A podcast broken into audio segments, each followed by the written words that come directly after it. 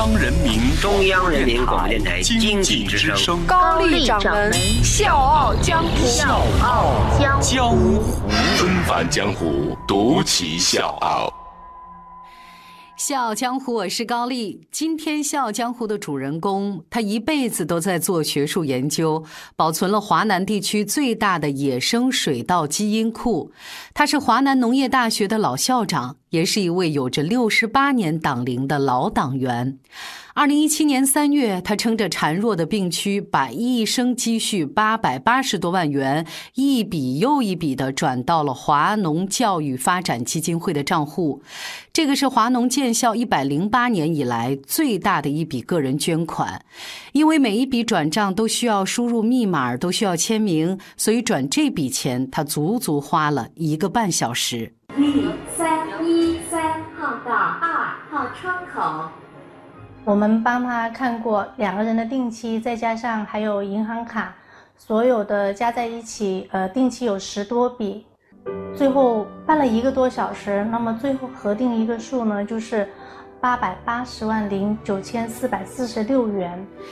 他无数次地说，作为一名中国共产党员，无论是一帆风顺的日子，还是身处逆境的时刻，始终坚信要把一生献给祖国。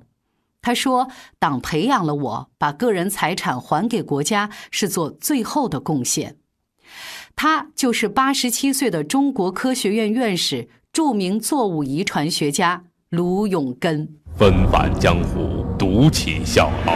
高丽掌门笑傲江湖，敬请收听。卢永根夫妇一共捐出了八百八十万九千四百四十六块钱，学校用这笔钱设立了教育基金，用来奖励贫困学生和优秀的青年教师。华南农业大学的校领导看到卢永根先生用颤巍巍的手掏出牛皮纸包着的那一叠存折的时候，忍不住泪流满面。捐了这么多钱，他家境一定很殷实吧？他日子应该过得很富足吧？好，接下来我带各位去他的家里看一看。卢永根先生家里的摆设还停留在上世纪八十年代，破旧的木沙发、老式电视机、铁架子床，锈迹斑斑；挂帐子用的竹竿，一头绑着绳子，一头用钉子固定在墙上。几张还在用的椅子是用铁丝绑了又绑。去过他们家的人都会产生一种印象：家徒四壁。平常呢，这位老校长都会拿着一个半旧的饭盒，和学生们一起排队，一荤一素二两饭，在一个不起眼的位置，慢慢的把他的饭菜吃得干干净净。跟水稻打了一辈子交道，卢永根总会善意的提醒那些浪费饭菜的学生：多少颗水稻才能长成一碗米饭呢？孩子。卢永根的秘书说：“捐出来的钱都是老两口这么一点一点省下来的。对扶贫和教育，两位老人格外慷慨。他们每年都会捐钱。二零一四年，卢永根和他的哥哥还悄悄地把老家的两间商铺祖屋捐给了当地的小学。卢永根没有把他的财产留给唯一的女儿。他说：‘孩子已经自立了，我的个人财产最后应该为社会做贡献。’”在卢永根的一个笔记本里面，他写着一句话，是用来自勉的四个一点：多干一点，少拿一点，腰板硬一点，说话响一点。卢永根的祖籍在广东花县，他的祖父辗转到了香港去谋生，家境呢就慢慢富裕起来。卢永根的父亲呢是一家英国律师行的高级职员，他呢在家里面排行老四，所以他打小的那个生活条件就非常的优渥，他也接受了很好的教育，他的日子呢一直过的是衣食无忧。但是这些并不意味着卢永根对当时的社会苦难没有认识。假如那么的一天到来哟，人人有田耕，人人有屋住，人人有饭吃；假如那么的一天到来哟，人人有书读，人人都是诗人，都是音乐节。我们的生活啊，就是诗境；我们的语言呐，就是音乐。这个是十六岁的卢永根写的一首诗，所以字里行间都可以流露出对民生疾苦的关注，还有就是对美好生活的向往。一九四九年，卢永根加入中国共产党，接受派遣，回到了广州。他说：“为什么要放弃安逸的生活，回到内地？主要是侵华战争的现实教育了我，我要为祖国复兴效力。”上世纪八十年代，学校经费紧缺，身为华南农业大学校长的卢永根坚持不坐进口小车。住房、电话这些待遇上从来不搞特殊，他也对身边人有很严的要求。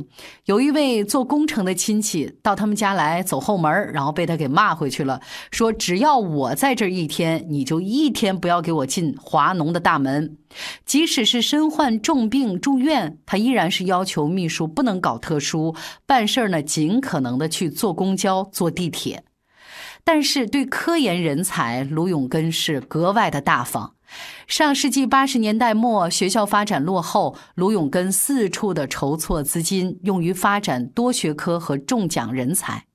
为了表彰辛朝安教授团队对兽药开发的贡献，他破天荒地拨出了十万元高额的奖励。要知道，那是上世纪的八十年代啊！那为了让优秀的学者刘耀光安心回国，他多方的筹措经费，特意为他建立了一个专门的实验室。淡泊明志的科研工作者总是崇尚吃苦精神，卢永根呢也是这样的人。他带领弟子小心地保护着七千多份稻种资源和九百多份野生稻资源，很多珍贵的稻种都是他带着学生翻山越岭，那么一株一株地找回来的。二零零一年，听说广东佛冈有一个地方的山顶有野生稻，已经七十多岁高龄的卢永根亲自出发去寻找。山上没有路，到处都是荆棘。到了半山腰，卢永根已经体力不支了，但是他坚持要去现场。学生们呢，只好是架着他慢慢的往上爬。晚上八点半以后，大家可以登录《经济之声·笑傲江湖》的公众微信，我们特意找到了这张老照片。这个照片里，卢永根一手拄着拐杖，一手扶着树，在野生道旁笑得格外开心，像个孩子。在水稻遗传研究领域，卢永根做出过突出的贡献。他提出的水稻特异亲和基因新学术观点，对水稻育种实践产生了重要的作用。将近五年的时间，卢永根带领他的研究团队，一共选育出作物新品种三十三个，累计推广面积达到了一千万亩以上。我是吴伯凡，邀请你在微信公众号搜索“经济之声笑傲江湖”，记得点赞哦。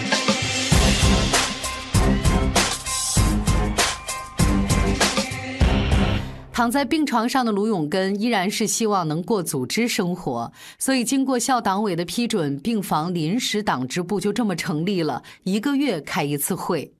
卢永根的夫人徐雪斌说：“我俩大半辈子都没离开过党。”这个时候也不能没有组织生活，所以他要继续坚持下去。一九八四年的一个夜晚，卢永根在他的学校做了一场演讲。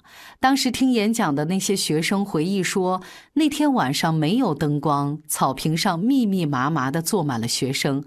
卢永根说：“生命诚可贵，爱情价更高。若为祖国故。”两者皆可抛，我希望能像一束小火花，点燃你们心中的爱国火焰。